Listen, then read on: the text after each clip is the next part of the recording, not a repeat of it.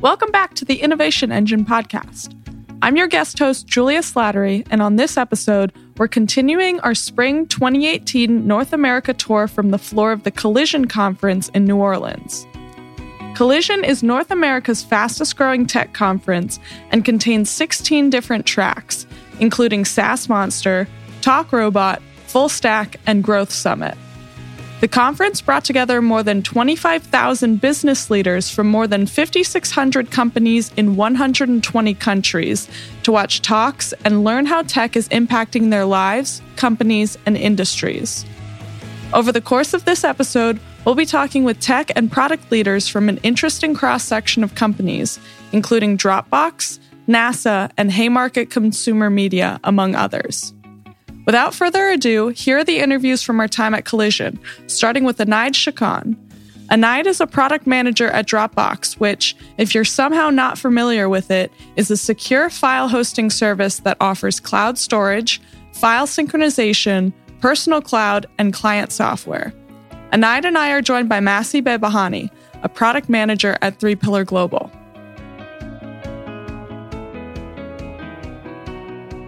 All right, so we're here at Collision Conference with Anaid from Dropbox. Thank you so much for joining us. Absolutely. Thanks for having me. Of course. Can you give us a little background on who you are and what you do? Yes. So I am a product manager for the desktop platform at Dropbox.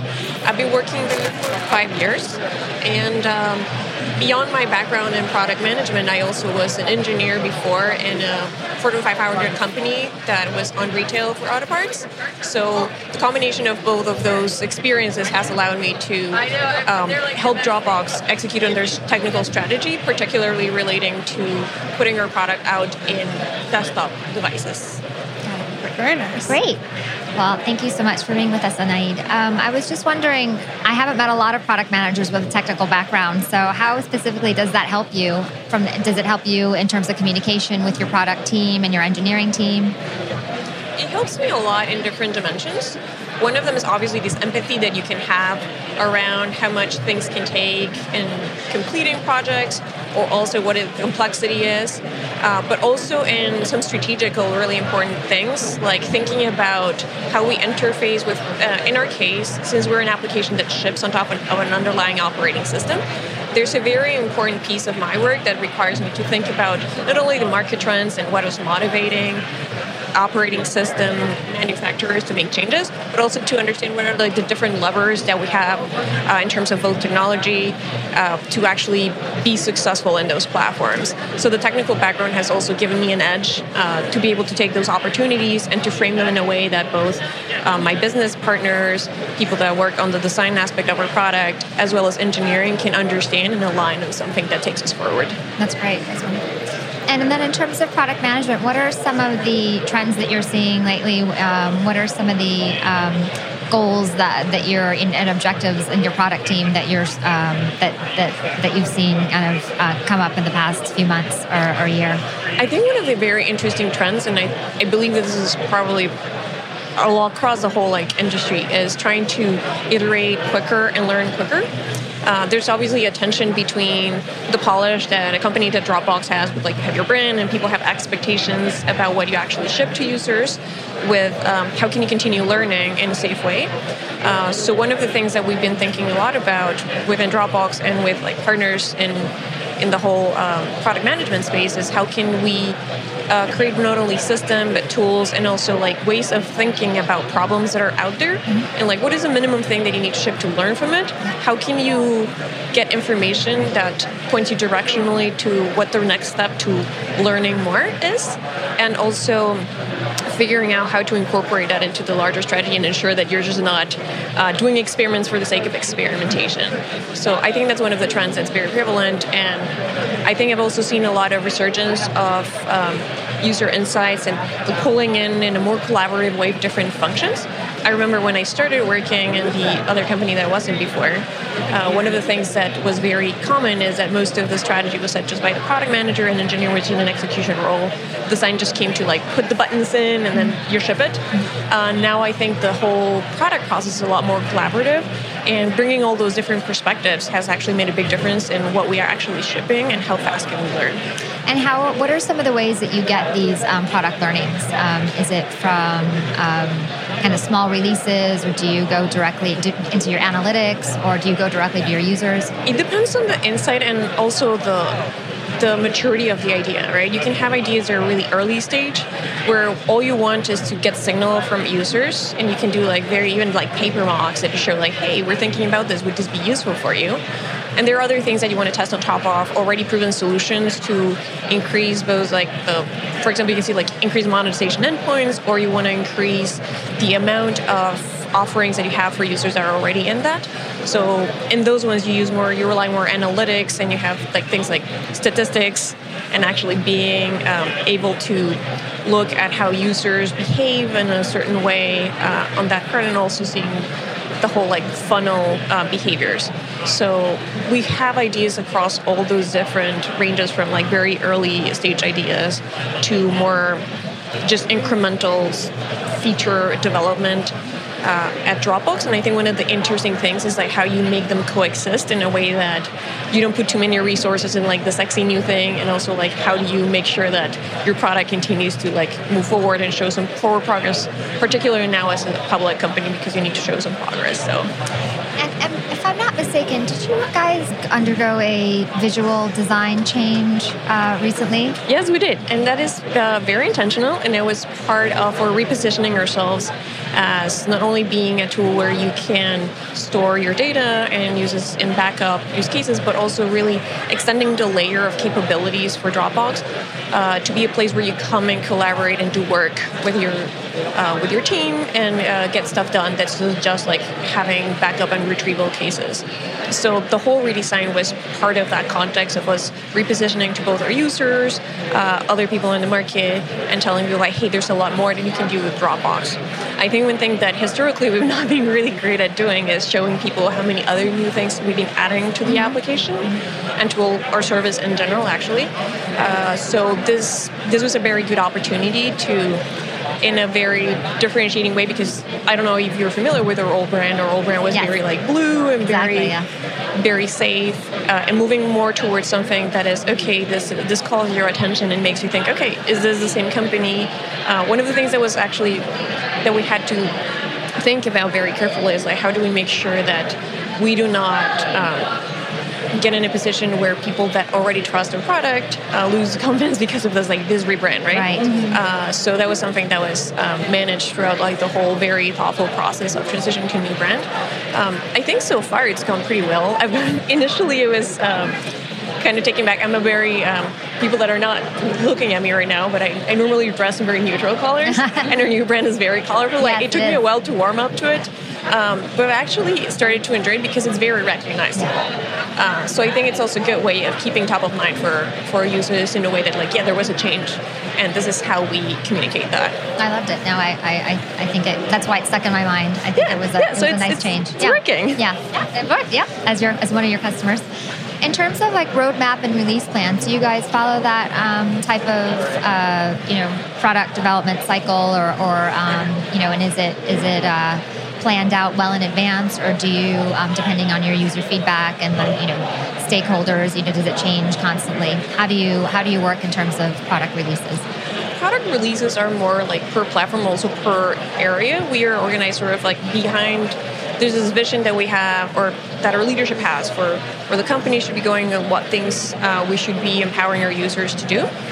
And then the roadmap essentially is just what we know or have certainty for like the following quarters that we're going to deliver. One of the interesting parts of Dropbox is that it's um, we have a consumer product, but we also have a business product, and balancing those two out. Like consumers care about certain things that are visible; they're not going to be injecting a lot of new asks into a roadmap, but they want to see some progress. They're like, there's a strategy of like putting things in the roadmap for consumers that keeps them engaged and keeps like the whole user acquisition thing growing, but at the same time, you also have to think about what are value you're delivering to businesses to know that to show that you're committed to actually providing solutions that they actually can stick up to. So that roadmap is managed slightly separately and with the like we're focusing mostly on SMBs uh, right now uh, or that's actually where we've played more. Uh, part of the stuff that we're trying to do now is like how can we expand to uh, larger companies and what are the needs that those have and how, what are like there are also re- really different cycles uh, for larger companies to adopt your product so that's part of what we're learning as, as part of like segmenting our roadmap uh, aligning that to the strategy and ensuring that we're keeping both our consumers happy and going up market slowly. Yeah, that makes total sense because I mean, as a just a non-business user, you know, I just think of myself and how I use Dropbox, but you have a lot of different users, and so you have to meet their demand, different personas that you have to um, address. Well, wonderful. Uh, Absolutely, yeah. thank you so much for your time. Yeah, no, you're I really welcome. appreciate it. Yeah, this has been great. Um, before we go, is there anything we should look forward to in the future of Dropbox? Uh, well, I don't know if you've used uh, Dropbox Paper. It's one of our newer products. It's actually one of those like more. It's not experimental anymore. It was a beta that was launched last year. It's already public. Um, it is a new collaborative uh, editing surface uh, that I think is a really interesting take on uh, not only co-editing but also coordination. Uh, if you haven't checked it out, it's Dropbox, uh, paper.dropbox.com. I've now this this is going to sound very like the mother talking about the child. um, but uh, I really have moved most of my flows of like creation and ideation and um, working with other people into paper just because how easy it is. Uh, it takes a lot of the burden of thinking about how you're going to format a document or or even like how are you going to lay out images? I know it sounds kind of silly, but when you're working, for example, in mocks and things like that, Yeah. presentation matters so much for getting the good uh, feedback and feedback loops. And paper has really enabled me to do that more effectively. Fantastic. If you haven't That- checked it out, that's right. Up, yeah, that's right up our Yeah. alley. And does it integrate with other products as well um, that you know your clients may use, or et cetera? Yeah, yeah, Great. And that's Wonderful. like that's part of the other like thread of things that I was talking about. That it may not be an initially like very useful for a consumer, but it's definitely for a team product, uh, and it's a service that's uh, we we're definitely investing on. Well, right we'll now. check it out when we get home. Definitely. All right. Absolutely, yeah. Thank you, Anaid. Thank you so much. And where can everyone find you online if they want to li- know more? Oh, man, I don't really have a lot of online presence. That's kind fair. like. Yeah, no, I don't have a. I have a Twitter account I never use, uh, but I'm on LinkedIn. My LinkedIn. All right. Perfect. Well, thank you so much for joining us. Yeah, no problem. Of course. Thank you. Christopher Carmichael is the Chief Technology Officer for the Stennis Space Center, which is NASA's largest rocket testing facility located on the Mississippi Louisiana border.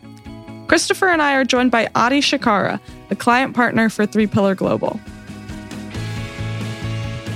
So we're here at Collision with Christopher, who is the Chief Technology Officer for NASA, the Yeah. local NASA. at Stennis Space Center. Stennis Space Center. So, can you tell us a little bit about what the Stennis Space Center does? Sure. Yeah, Stennis's main mission is testing rocket engines. Okay. So we've uh, test. We were actually in charge of testing all the space shuttle main engines. So if there was a space shuttle that went to space, it came through Hancock County, Mississippi. Wow. there, there was a um, old physicist, uh, Werner von Braun. You may may may know his name.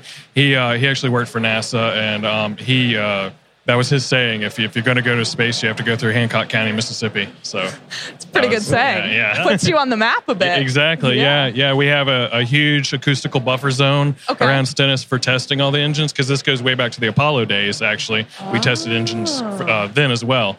So, and we're actually working on um, some of the stages for the SLS, which is the NASA's new heavy uh, lift rocket that'll take humans and all the supplies they need to the moon, Mars, and beyond one day. So, Wow. Yeah. That's pretty cool. So, how does NASA use technology to test space engine, specifically software? Well, um, it, yeah, we have. You know, they bring an engine in, they mount it on the gimbal on the test stand, and there is an array of sensors, software, analytics, simulations. You know, that have to go along with that. So you can imagine heavy on the software, heavy on the hardware. Um, we have da- high speed, low speed data acquisition systems, cameras, you know, all, all that kind of stuff to get all the feedback. The the an engine test can get several thousand degrees, so you know there's there's red lines on temperature, pressure, all that kind of stuff. So um, you know, there, and then there, there's really technology. You know, is a big word. It's there's IT in it. There's mm-hmm. you know space technology. There's phy- physics type stuff. You know, there's a whole gambit there. So you know, it's it's a huge team works on these engine tests, and when we have a successful test, it's always a good day. You know. Oh, I and, uh, bet. and it's it's a bad day if we have a launch from Stennis. You definitely don't want it launched because we hold those things down so we can check them out. Nice. So, you've been there almost a decade now, coming up on 10 years. yeah, it's hard to believe it's been that long. Yeah, So- it was Over the years, what has the like the transformation and changes that you have seen? What are the inflection points that your team went through? What's the story? Oh yeah, I mean, every day, like I said, um, it, every day is an adventure. It, it, it's we're working um, as I, the, in the course that I've been there. I've seen um, the model go from a center focus centric kind of uh, model to a more agency enterprise approach, which is a good thing. You know, we can leverage off of you know enterprise licenses. Um, you know, the cost models go down, as, and then then we're not in the business of managing the business so much that goes up at the enterprise level then uh, you know we can focus on the actual implementation. I mean, there are some sacrifices. Then you know, is is like I said, if it's managed at the uh, agency level, you don't get as much say so. You know, so you have to kind of follow guidance that's handed down. Which you know, again, it's it's in the name of like um, you know, I earlier in conversation I was mentioning how my previous uh, position with the development team. Yep. We you know had to manage as the system grew. We scaled up, and you know you have to you know it's the, the complexity grows. So you know it, it's it's something that we have to deal with. Uh, at Stennis, we're in the middle of a big VoIP expansion. Um, you know because uh, you know in the, in the government budget's tight. You know Yep. so we have to manage that carefully. You know um, what gets repaired this month, what gets expanded, what you know expansion of Wi-Fi. Um, you know all that. So you know we a lot of times projects have to roll out more slowly that way unfortunately so you know uh, we have roadmaps for the next 5 10 25 years down the road um, center and agency level that'll you know bring us that much closer to transforming the agency you know digitally and, and as well as other things heavy into machine learning right now um, Okay. where we're trying to build uh, that um, infrastructure within the computing services program office which is housed out of ames research center in california Pretty cool. and um, yeah, each center has its kind of we think of it as centers of excellence. You know, we have ten field centers. So uh, Marshall Space Flight Center, of course, that's a really famous one up in Huntsville. They're in charge of a lot of the uh, IT infrastructure. Kennedy, Johnson, you know, and Stennis. We we, we each contributed our, our different part. Not just our main public mission of testing the engines, but you know, we have different features uh, spread across the whole country. Cool. So, So, yeah. you mentioned the long roadmaps. Do you see those roadmaps changing, uh, like all the time, or is it like very strict that you guys stick to? Well, I think we'd like it if they didn't change, but un- unfortunately, you know, adjustments do have to be made, and, and it's a good. We we try to manage and, and mitigate things as they come along, so they don't impact it heavily. So because you know, if you're changing it every day, you're never going to get anywhere, obviously. But um, you know, there's an operational plan, and then there's kind of a strategic roadmap. And if you don't meet that roadmap of what you want to be in five years because X, Y, or Z happened, then that's just the way that it's got to be. You know, and you adjust accordingly. But we try to hit it, yeah, as best we can. Just to be clear, that we are actually talking rocket science here. you it's mentioned- so funny. Everybody thinks I work with NASA. I'm a rocket scientist. You know, I, I've had friends and family that are in, in college or whatever. They, they're Right. all, I get all the space questions. I'm like, I'm googling it as they're asking it. You know, I'm like, I'm I do IT. I know a little bit. You know, that's that's where Hey Alexa comes in, right? exactly. There you go. So you you mentioned your focus on machine learning right now. Can you talk about how are you leveraging it? What are you looking into? Like, Uh, well, we're advantage? we're working on a project at Stennis right now uh, with the safety office on predictive analytics for um, and predicting what components, um, whether it's on the test stands, you know, valves, things like that, or it could be, um, you know, a railing, safety railing somewhere else in a building, uh, things that might be failing, you know, so we can predict it and go ahead and you know address that ahead of time, which is a really cool, you know, sounding project. I've I've, I've been fortunate enough to get um, involved with that on the ground up, and you know we hope to see that through. We have a um, a service that was actually utilized by, um, believe the SLS team, uh, housed again out of Ames, that is uh, responsible for uh, some of the the deep learning and machine learning um, aspects there, and uh, analyzing the big data. So they've uh, we've been working with them to kind of build this system, and then we're going to eventually you know house it at Stennis. Um, you know once we kind of get ev- everything up and going. Right. Um, you know, so we're leveraging off of their licensing right now for that, and, and learning a lot. And you know, being here at Collision, I've learned a lot from the AWS team, which NASA utilizes as well. Um, so yeah, I mean, I'm all about as CTO. I'm all about sharing information. I, I come across uh, a lot of times my role is more or less just um, customer relationship, if you will. You know, putting the right people in touch with the right people so that they can share the information, share the resources. Right. Because, like I said, you know, budget's being tight and all. You know, if if we have something on on prem that can help out, Yeah. you know, then all it means, you know, let's take advantage of that instead of buying it again. You know, Right, exactly. Yeah. so yeah, it's a lot of times you don't know. You know, they It's- someone else maybe have exactly what you need. Right, and uh, you're building not just low, uh, smaller teams. You're building the entire organization as one single team, like connecting people across the board. Yeah, absolutely, and, and you know, keeping our eyes on the future in terms of what new technologies may yield um, efficiencies. Uh, you know, whether um, process efficiency or straight up hardware and software, you know, resource efficiencies as well. So. It's it's a full time job in itself, and, and then I also wear other hats too. So you know, So, where can people keep up with what's going on at Stennis? Uh, well, the NASA, uh, www.nasa.gov is our public facing website for the agency. Then there's slash centers slash Stennis, Okay. which um, is public facing for that. Uh, we also have a Twitter feed and a Facebook page. So it's good social media. You can follow that. And anytime we have engine tests, we usually um, uh, will broadcast it through those methods. Whether it's sometimes for some engine tests, we invite the public on site. To come on to witness it in person, and I try to make it to any of them that I can. I haven't got bored of them yet because it's just an awesome feeling to sit there for some of the longer tests are 500 seconds, Mm-hmm. and you sit there for that duration of time just rumbling. I mean, the ground's rumbling, everything's rumbling. So Oh, I bet. it's a really cool experience. I was fortunate enough to get to go to Kennedy uh, dur- for one of the last uh, shuttle launches when I Mm-hmm. first started with the agency. They were, there was the last few missions were flying, so that was an experience there too. So I, I grab it while I can because one day I won't be able to see it anymore. You Yeah. Know? So it's, it's definitely a cool, cool. experience. Very lucky. yeah. you. Well, thank you so much for joining us. This has been great. I enjoyed it. of course. Thank you. Thank you. Mercedes Soria is the VP of Software Engineering for Knightscope, which is a Silicon Valley based startup that utilizes autonomous robots, analytics, and engagement to predict and prevent crime. Mercedes and I are joined by Jesse Vizcaino, a client partner for Three Pillar Global. All right, so we're here at Collision with Mercedes Soria of Knightscope. Welcome. Can you tell us a little bit about what you do and who you are? Thank you. Yes, uh, I work at Knightscope. It's a startup in Silicon Valley. We build what we call the ultimate security guard, Okay. which means is an autonomous self-driving robot that is, uh, rolls around on its own and collects data from the environment that it has been sent to patrol. And what we do with that information is we determine if something is out of the ordinary, and if it's something out of the ordinary, only then human security guards get involved. Wow. Okay. So, what kind of data does it collect?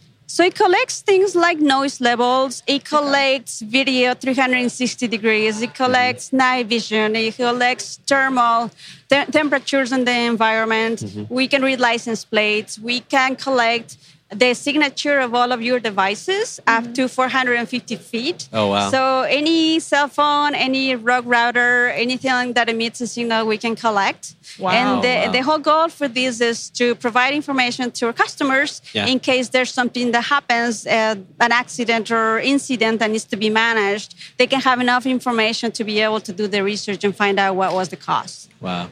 Very nice. That- That's very cool. Tell us a little bit about how, how the company um, you know came to be. Where where did the uh, idea for this uh, solution come from? So the co-founders are William Santana Li, who's our CEO, and Stacy Dean Stephens, which is our VP of Sales. So they've been working in the security space for since the year 2000, uh, and what they were working on before was a security automobile. But uh, it was too early at that time. Nobody was thinking self-driving cars or self-driving robots, but they wanted to stay in the technology space. So that's when I got involved, and the idea of a security robot came about. And that's when all the software engineering experience that I have helped us become a reality with security robots. Very cool. Very nice. So, it's a physical robot that you send into different spaces and it takes the place of, say, a 24 hour security guard? Yes, it is a five foot tall, 400 pounds robot Five foot tall. when people when That's people huge. when people hear about it, they think it's like a tiny, maybe a foot tall thing. I was thinking like R2D2, yeah, maybe. no, it's a big thing, and the And reason 400 400 pounds. Wow. Yeah, they asked us to bring it here to the conference, and we're like, "Oh, you don't really want to do that because shipping 400 pounds is not cheap. That's Yeah. a lot. Yeah. So customers determine that there's an area. Sometimes there's crime, always crime. Yeah. Uh, for some of our hospitals, when people leave the hospital at 2 a.m., they get robbed, they get mugged, Yeah. their cars get open. There's a lot of crime around that people just don't know about. So just by putting a security guard there, what our experience is that our clients experience a 100% reduction on crime wherever their robot is located. 100%. 100%. And if you think about it is if you live in a bad neighborhood Yeah. and you put a unmarked law enforcement car in front of your house, criminals are not going there. Yeah. They're going to go to wherever there's no video and That's wherever right. there's no one looking. That's right. So as soon as you put the robot there, there's a presence, there's a physical presence, Yeah. and deters crime on top of doing all the other collection of data that it does. Yeah. So, what? I guess what are the types of companies you guys are working with right now? Where have you deployed so far? So we work with uh, Fortune 500 companies. Okay. Uh, we work with hospitals like Yeah. Dignity Health is a large hospital chain in California, Microsoft. Yeah. Uh, we work with Starbucks. We deployed at the LaGuardia Airport. So um, airports, uh, corporate campuses, malls, shopping centers, Yeah. uh, Wow. seaports, anywhere that you can put a security guard, you Mm-hmm. can pretty much put one of our robots there. And Wow. what makes them more effective than a human guard? So if you think about a, a crime that you see that's happening, right? Mm-hmm. That security guard can see it, but that security guard cannot replay that because there's no video, right? Oh, right. So they're gonna recall just what they remember, Right. Which is Oh. may, is maybe thirty or forty percent of what they saw. Mm-hmm. If you have a robot that is looking at it. 24 7 and it has 360 degree video of what happened it's a lot easier to apprehend somebody because you got the evidence right there Yeah. That makes sense. Yeah. Wow.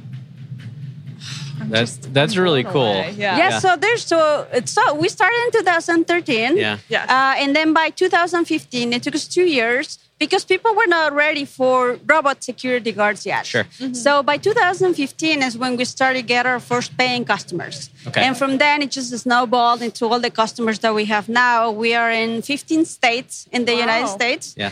Uh, and we are in four time zones. Wow. Uh, and we monitor all of our customers as security operation centers. Yeah. Very nice. Yeah. So, how do people interact with the robot right now? Is it voice? Is it like like what is the yeah? What does that interaction look like? So there's voice, yes. So if I give you an example in our shopping centers. So what security guards do on top of just security is they serve as concierges. Sure. So people can ask them questions. How do I get to the mall? How do how do I get to the bathroom? How do I go to this store? The machine can do the same. Right. We have buttons in it that you can push if there's an emergency, and then you can talk one on one with someone at the security operations center. Oh. So they can see what's happening via the machine's cameras and they can hear you talk via the machine and they can respond to you and they can give you help that way. Yeah. Uh, and one of the things that we have found is that people get very attached to a robot. So they give them names like Rosie the robot. Okay. There's a C3PO, there's a chat robot. I mean, they give them names everywhere and some of them even change the wrap of the robot itself to match their logos or Oh, the wow. Ah. neighborhood where it's deployed. yeah. Nice. So people get super attached to it. And one of the things that we never planned for was finding lipstick on the robot. People love to kiss it. Especially they go No. and selfie with the robot at the mall, kissing the robot at the mall, all kinds of things that we never planned for. Well, that makes sense. It's novel, right? It's Yeah. a new technology. Yeah. Yeah, and, and the key part for us was to make something that was uh, scary enough Mm-hmm. to prevent crime, but also friendly enough so your kid doesn't run away from it. So Right. that's the that was the challenge in designing for us. Yeah. so you don't think you'd ever make it any smaller or lighter? We have four different types of robots. Okay. Okay. And depending on how big the area that you want to patrol is, then we give you the machine that meets those requirements. Okay. So we have a smaller one. It's a 300 pound, uh, four, four feet tall robot. And that one's the one that goes inside. For example, okay. here at the convention center, we patrol conferences before Yeah. with the indoor unit. And then if you have problems in your parking lot, we give you the bigger unit, the K5. Interesting. Oh, very nice. Yeah. Very interesting. What are you excited about? So you've got a 400 pound bundle of sensors, a bunch of data scientists that are just so hungry for all the data it's collecting, and now years worth of stuff that you've seen. What are you really excited about coming next for your product? So for my product, what's coming next is something that was very critical to our company when we started. We didn't want to just prevent crime, we wanted to predict crime. Hmm. So now that we have all the data, we can do things like, oh, somebody screamed because I'm able to train an algorithm in what a screaming person sounds like. Right. So if somebody's screaming, is there's either a crime that about to happen or a crime that already happened. So we want to get to the point in which we have all of the information and we can say, in this area at this time, there's a possibility that crime will happen that is 80%. That's the prediction and that's the prediction step that we're hoping to take, and that's what's next in our in our future. That's pretty cool. That is really cool. Yeah. Yeah. So the goal is to keep America. I mean, people don't know this, but it costs one trillion dollars to keep America safe from crime every year. Yeah. Wow. Our goal is to cut that in half. Wow. That is a good goal. Yeah, with our security roads. Wow. Yeah. Very nice. That's very cool. So, uh, where can people find more information online? They can go to knightscope.com. Okay. Uh, and that's spelled night as a knight in shiny armor. And then the word scope, S C O P. Knightscope.com. And you can find everything about the machine, how to buy it, how to lease it, contact information, videos. All the information is out there. Very nice. Well, thank you so much Cool. for joining Yeah, us. thanks for All right, joining us. guys. Thank you. It's a pleasure. Andrew Macharg is the head of technology for Haymarket Media. Haymarket Network is one of the largest content marketing networks in the UK, providing engaging content across print and online. Andrew and I are joined by Adi Shikara, a client partner for Three Pillar Global. All right, so we're here at Collision with Andrew for, with Haymarket Media. Welcome. Thank you for joining us. Pleasure.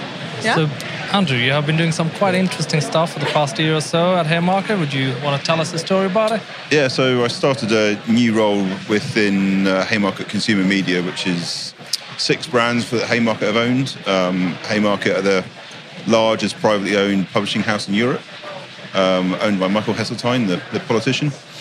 And so for the last year, I've, I've been working with the managing director of that division and how we change that business and how we, how we move it forward. So we've been, he had uh, this, a vision of 50, 30, 20 and, and how we change the business from where we are at the minute to, to this 50, 30, 20. And the 50, 30, 20 is around advertising and other revenues, so moving it away from where we are at the minute, which is very heavily reliant on, on adverts Right. and to other other revenues. So, can we get affiliate revenues up? Uh, can we change the models that we, we have so that we can have less reliance on, on pure either programmatic ads or just or house ads Right. and uh, get the revenue from from other places. So I started the job with them uh, a year ago, just in this part of, of working at Haymarket. And the first task week that I sort of changed the team and changed the point on it was to target revenue. How can we get that revenue up quickly? So That's important. So, so the first one we did was uh, MSN. So everyone thinks MSN's this sort of archaic website that nobody Yeah. goes to. Wrong. It makes a lot of money. Yep. Uh, Really? So yeah, just just just crazy amount of money, and it's a straight revenue share between uh, Microsoft and then the, and the publishers. They don't write any content. They don't sell the ads. They just sit in the middle and, and, and make money. Wow. So first thing we did was build the feed so we could get our content into their site and building new different types of content to, to, to feed that. So they have um, a very good track record on getting completion rates and people looking at 50 slide deck sort of uh, content items. Yep. And it's, it's like a completion rate of 85% to go through 50 lines of sort of this is a car, this is another car, this is another car. And obviously each click is, a, is another ad and the, re- the revenues are nuts. So uh, the product team who were working before I got there had sort of pushed it back and said this isn't this isn't a goer. So it was like right, stop. Team, we're going to get that done. The first two weeks I'm, I'm working in this job, we will get this completed. So we got that completed out the door, and, and that created this new revenue stream that we hadn't had before. Great example of lead by example there. Yeah. So then, so then, sort of the the next sort of point one was was the affiliate revenue. So we built our own retail solution Wow. based around Node, and it was it started out as just as a as a working project, uh, and then went into production just without having all the production ready stuff, uh, production ready. As we do. As you, as you do. I got sort of another bit of the team concentrating on that. How can we uh, make that a bit more efficient, make that a bit more working? So that got affiliate, affiliate revenue. So if you go onto whathifi.com, Yep. you go and look at a set of speakers. Where can you go and buy that speaker? Can you buy it on Amazon? Can you buy it on eBay? Can you go to John Lewis? Anywhere else that, that's selling it? So we, we concentrated some team around that, and the UX team came up with some new UI for that, and how customers could integrate with that. So we've got the, the revenue there up. And then the third one we sort of done in the last in the last year, which is is improve the things, is is viewability in ads. So ads ad revenue is still important to us. So again, I sort of once we'd done those two projects, it was like, right, what's the next project we're going to work on? And that was getting our viewability, which was down at sort of 25% up to the 85, 90% mark is where we're trying to get to. Right. And just before we sold them, we were, we were up at the sort of 70% mark. So, so in the space of the space of sort of six months of working this on this these brands, we managed to change quite a number of dials quite quickly. So how did you make that last jump between 25 to 70? What Oh, just that's over a period. That's over a period of, of six months. That's not. It wasn't like today it's here, tomorrow it's there. But what happened in the, on those six months? Like, what were the key things that you did that turned that? So that was just getting uh, lots of dead code stripped out of the site. So lots Alright. of JavaScript calls, extra JavaScript calls that were being made left, right, and centre. Get that stripped out.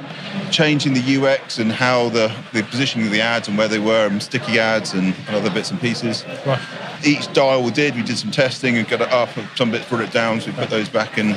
And over the period of a couple of months, we, we moved the dial significantly. So Interesting. It's almost uh, those basic things that you, you know, think that you should probably do from day one, but and you have to always keep going back to those basics and it always works once you do. Like make the side bet, like remove all your dead code, make it faster. Like these are simple things that probably should focus on on day one. and, and people you, you don't because you get into a product manager will come Right. to you and say this is more important so Yeah. you, you never get the chance to do that tidy up process so by doing all these little projects over the pace of uh, six to nine months we've made significant change in revenues for the businesses and and uh, starting to see the profits from it yeah, so really hitting the bottom line there. yeah and that's and that a lot of that comes though from the vision of the top Right. and and you'll hear it at this conference the whole time is if the vision at the top is right Yep. the rest of it flows down Yep. that was having a, a director and working for a director who had this very clear vision of where he wanted to get to Nice. and from that we managed to get a number of things that we could do to change that and uh,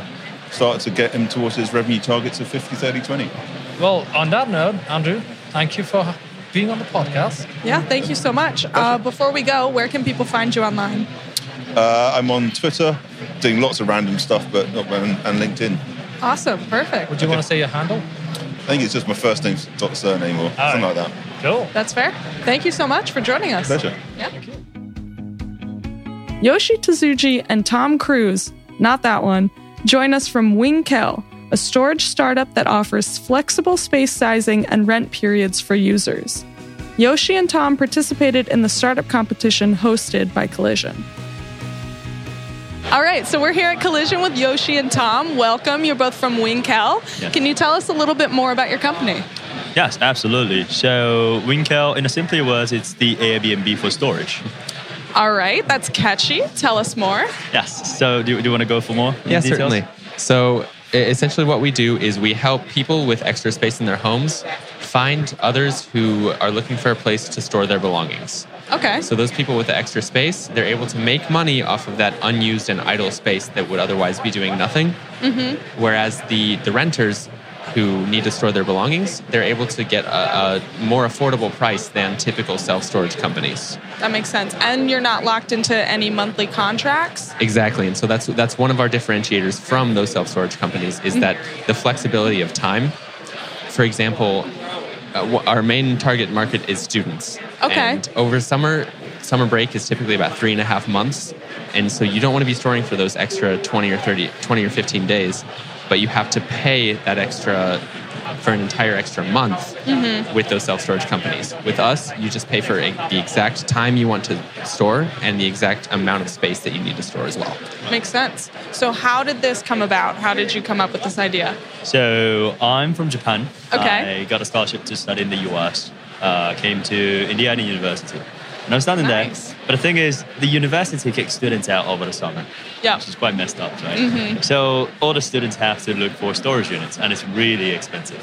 Yeah. It's like ninety dollars a month for five by five. Oh my right? gosh. But all you want to store is your clothes, textbooks, your bike, right? Yeah. Nothing to be scared of. So you know of getting stolen. So what I did was I basically stored in my friend's garage, and then I thought, why isn't there a platform like Airbnb where we can find the people in town with an idling space? Yeah. That's why I started. I, I created a simple website on Wix.com and tested out. I put a bunch of my friends' garage or the basement as a listing, and then tested out. You know, spread the, the website among international students, and all the listing was gone in, in one week. Wow. Yeah, then that's when I knew that the, this idea is going to fly. Yeah. Yeah. Yeah. Got together with Tom and three other Indian guys uh, for the tech team and explained the concept. They absolutely loved it. So we decided to start a company. Very nice. And so anybody can use the platform. Yes, anybody Yes. can. And do you charge by the square foot? How do you kind of create the listings and let people rent? So we created our own algorithm to Okay. uh, calculate the price, but it's it's it's not per se the per square foot pricing. Mm-hmm. Let's say 25 square foot is not equal to the price of one square foot times 25. Mm-hmm. So we have their own algorithm to figure that out. But the thing is, let's say you want to store this table. It's about let's say three by three. You go to storage companies, you have to pay five by five. But with us, you pay for three by three. Oh. Yeah. And the way the pricing works as well is we so we, we use that algorithm to give our hosts a recommended price. Okay. Then the hosts can choose a price that they that they oh. Decide is, is necessary and, and sufficient. Um, so it, it essentially creates a market for people to say, hey, I have kind of more of a premium, more secure, potentially temperature controlled space. So I'm going to charge a little bit more money. Uh, whereas somebody who might just have a storage shed out back.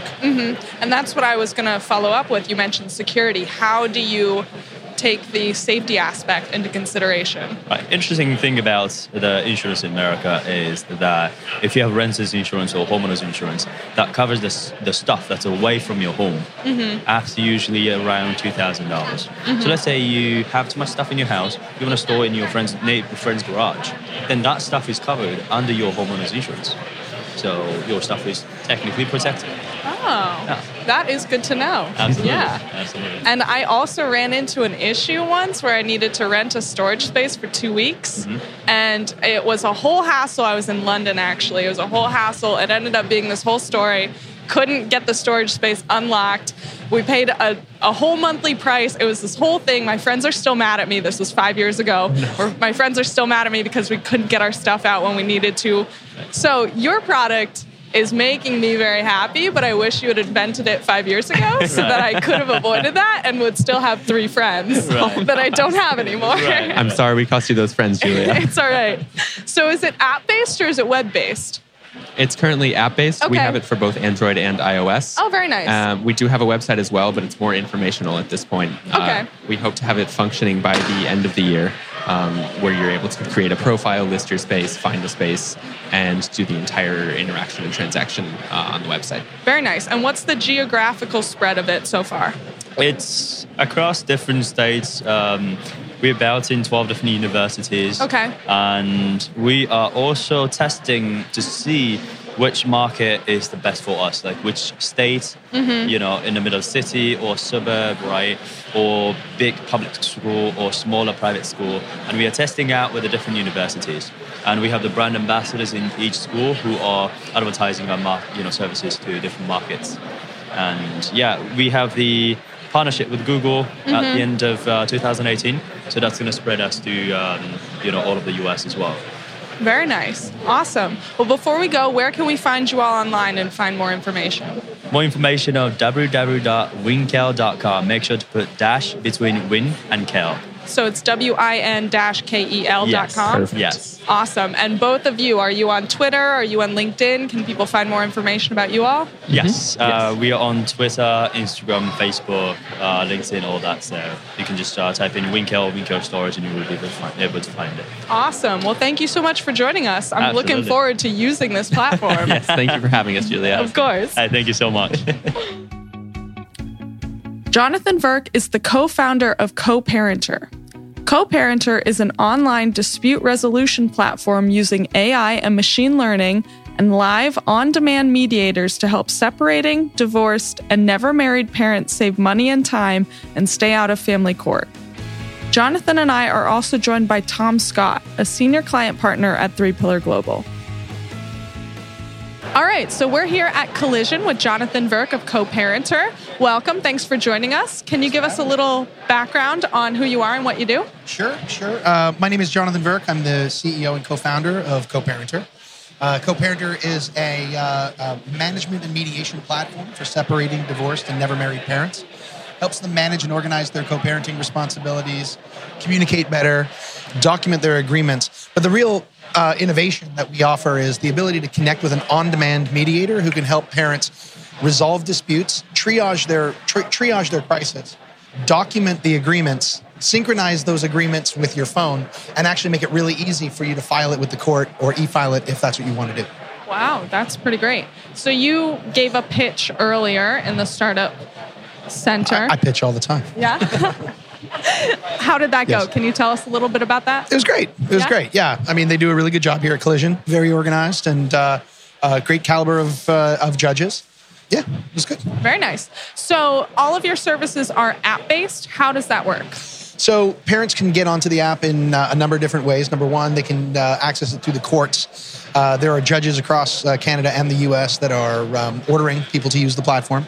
Uh, the reason for that is that the the the, the platform co-parenter uh, really does help reduce caseload in the court system. Okay. Most of what people argue about in court and outside of court are everyday co-parenting issues, not legal issues uh, that really require the, the courts. Um, 80% of what they are arguing about is co-parenting issues, swapping weekends, getting holidays, sending the you know the pants back and forth, the shoes, etc., signing the kids up for school or dance lessons or piano, and then they end up fighting about it. One of the most common things that people argue about is one parent being perpetually late for pickup and drop off.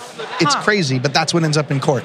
And so we built this tool, and uh, judges are ordering it because we have uh, uh, 85% of our users self-report that they no longer use courts to resolve their issues. They're able to do it over co-parenter.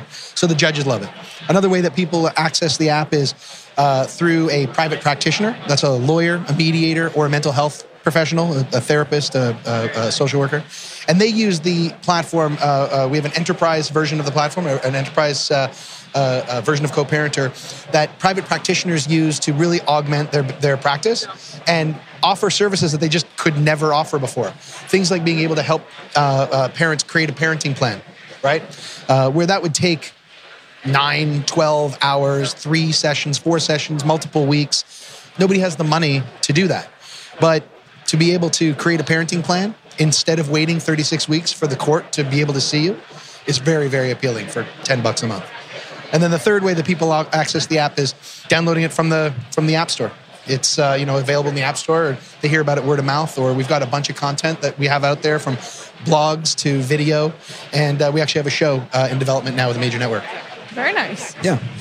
And Jonathan, you'd mentioned that there were some machine learning, uh, machine learning, data science of Yeah. aspects of the platform. Can you tell us a little bit more about that? Sure. So we're using machine learning with uh, an integrated uh, human intervention approach.